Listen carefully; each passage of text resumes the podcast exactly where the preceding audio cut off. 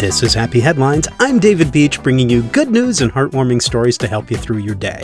Every single one of them. Nice stories, like this one.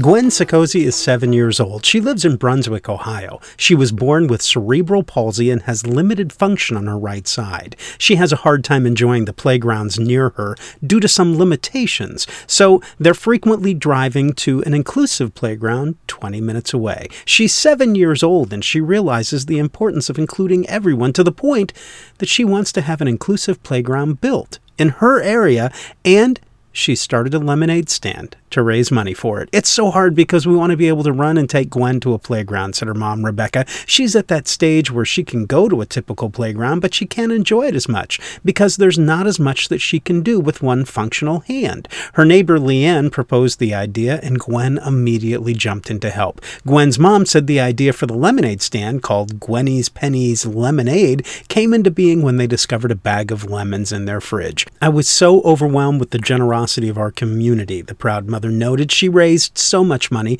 We're in the house counting it, and I said, Gwen, this is a lot of money. Do you think we should keep this all, or should we donate some somewhere else? And she immediately said, the playground. In March, the Brunswick school system said it would start a joint fundraising effort to help pay for the playground. The cost is estimated to be 320 $1,000. So far, Gwen's lemonade stand has raised $1,037.26, according to a Facebook post. The inclusive playground is so near and dear to her, she understands the need for that inclusiveness, Rebecca said. When she goes to a typical playground, oftentimes there are things she struggles to participate in. So to have that kind of playground in our neighborhood and our community is our dream.